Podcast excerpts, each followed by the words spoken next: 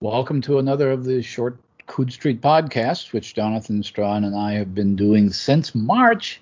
This is Gary Wolfe, and today I'm delighted to be able to spend a few minutes chatting with Crawford Award winner and teacher Stephanie Feldman. How are you today, Steph? I'm great. How are you? Well, as well as can be expected. I, I we were just chatting before, and I, I know you're coping with with virtual kindergarten, which just a year ago would have been a surreal concept, wouldn't it? Yeah, the days have felt longer than I think the entire lockdown. and um, well, during the whole period, uh, are you able to actually get any reading done? Yeah, I've actually gotten a lot of reading done, more reading than writing, well, um, which has been which has been really nice. And I've caught up a lot on um, my reading list. You know, I'm sure you have a list too that the list just grows and grows and grows. Oh yeah. And I in the last uh, oh gosh, how long has it been? Six months. Six um, months. Oh, yeah. Yeah. Wow. I um I've managed to make a lot of progress on it, which is has been nice and uh, a comfort during this time. Well, do you find yourself um, just trying to go to relaxation, familiar kinds of comfort food, or do some people see this as an opportunity to go after? Okay, it's it's a big reading project. It's it's time to finish the Faerie Queene or something. Um, yeah. And uh, I, I, talked to somebody who's reading Don Quixote aloud. Um, so wh- where do you fall in this? Do you just uh, find whatever's on the pile that's next to read, or do you just want to read something that's relaxing and not challenging and not upsetting and maybe not dystopian? Um, I really skip around a lot, and I, I've never really been one for light comfort reads. Like a friend of mine just asked, you know, she wanted suggestions for a beach read, and I said, you know, I'm really the wrong person to ask because there's not much in my reading list that you can describe as kind of light. Um, actually, I was thinking that one of the the sort of comfort escapist reads for me has been catching up with the Daphne du Maurier books that I've, I've been working through. to me, that's kind of escapist and um, and relaxing, even though they're suspense novels. Yeah, there's a new film version coming out of Rebecca. I just noticed. Yeah, I just saw that too. Well, you know, they're always remaking everything. Right.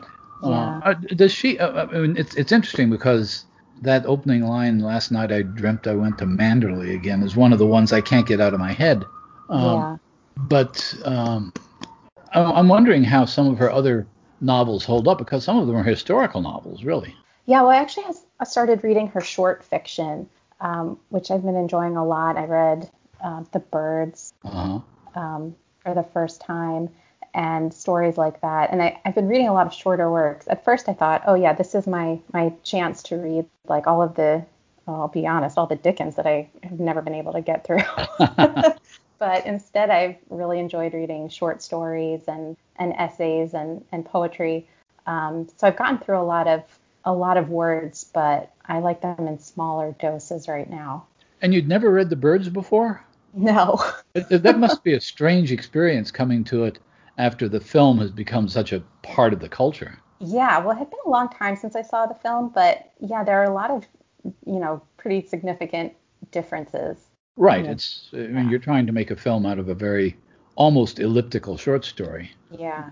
But um, what else have you been looking at? Du Maurier, I'm trying to think of the other, his, I'm trying to think of a couple of other Du Maurier novels. She wrote one kind of science fiction or fantasy novel late in her career, and I can't remember the title of it offhand. Oh, I'll have to look for that. I, I just read um, My Cousin Rachel. Right.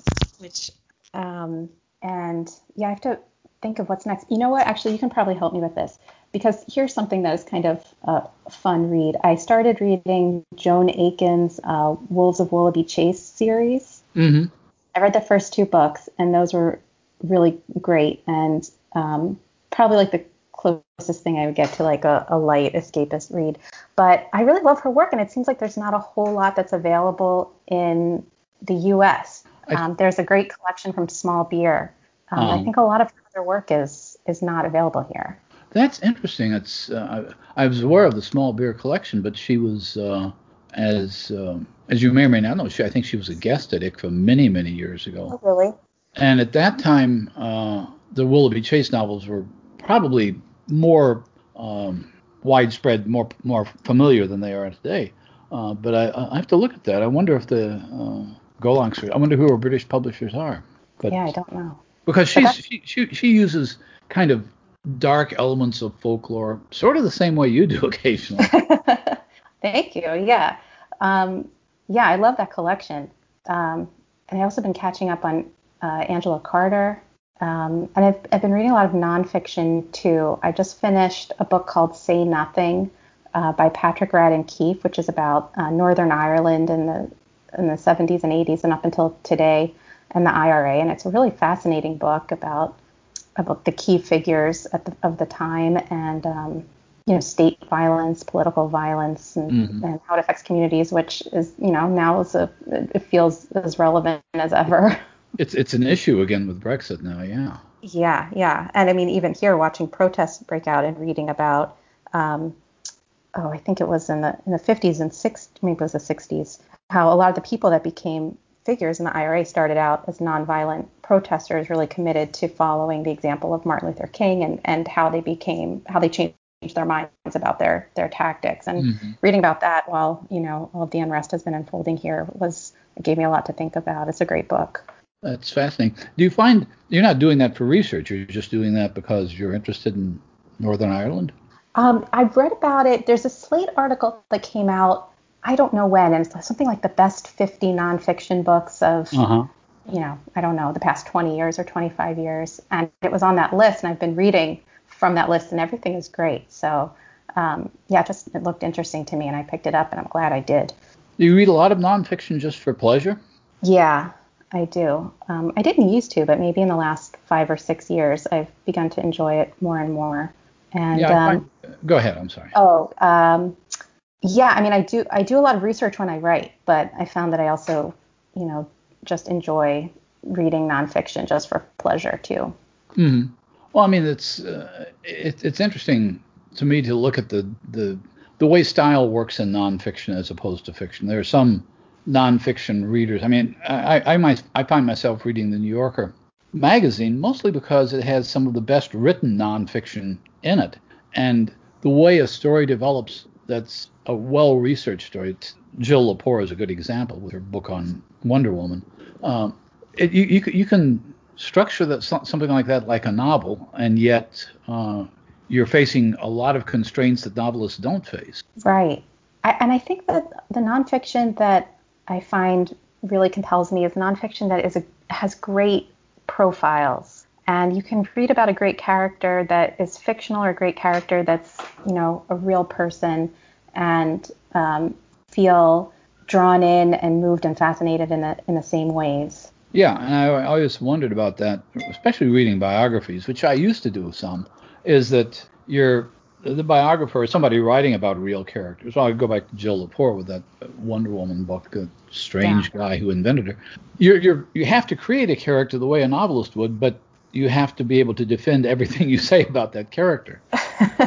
it's it's true, and it sort of leaves you wondering too, as the reader, you know, what's the other side of it? I I just read another book, um, probably from that same slate list, called How to Survive a Plague, about um, the AIDS epidemic, and mostly from the point of view of activists uh, in New York and how they drove research. And um, Dr. Fauci plays a pretty big role in the book. Really? Oh, yes, he, was not, he, he, was not a good guy back then. He was not he? a good guy, no. and I thought, you know, it's weird enough to read about one plague while you're living through another plague. And I thought, what, you know, once again, like, how do I make my reading choices? Right. But I, I definitely didn't enjoy reading about, you know, his his failures and shortcomings. well, let, let, let's assume he learned from them. Yeah, yeah. well, let's, let's, let's move on to what you've been working on. I know you've got a, a fairly new story in, in F&SF. Yeah, it's called The Staircase. It just came out in the July August issue, and um, it's about a group of friends, teenage friends, who go to investigate this um, staircase cut into a hill in their town. And it seems to lead to nowhere, but you know the story goes if you walk down, you'll disappear. So of course one of them does, and then of course, yeah, of course. Um, and does she disappear? Does she reappear? Was she ever really gone? They're not really sure, but after that, everything kind of unravels for them. Hmm. You like writing about younger people, though, don't you?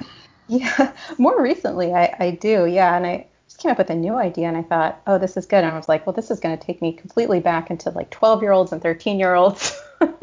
which is not something I thought, um, not a direction I thought I was going in. But I guess when you have the idea, you got to follow it.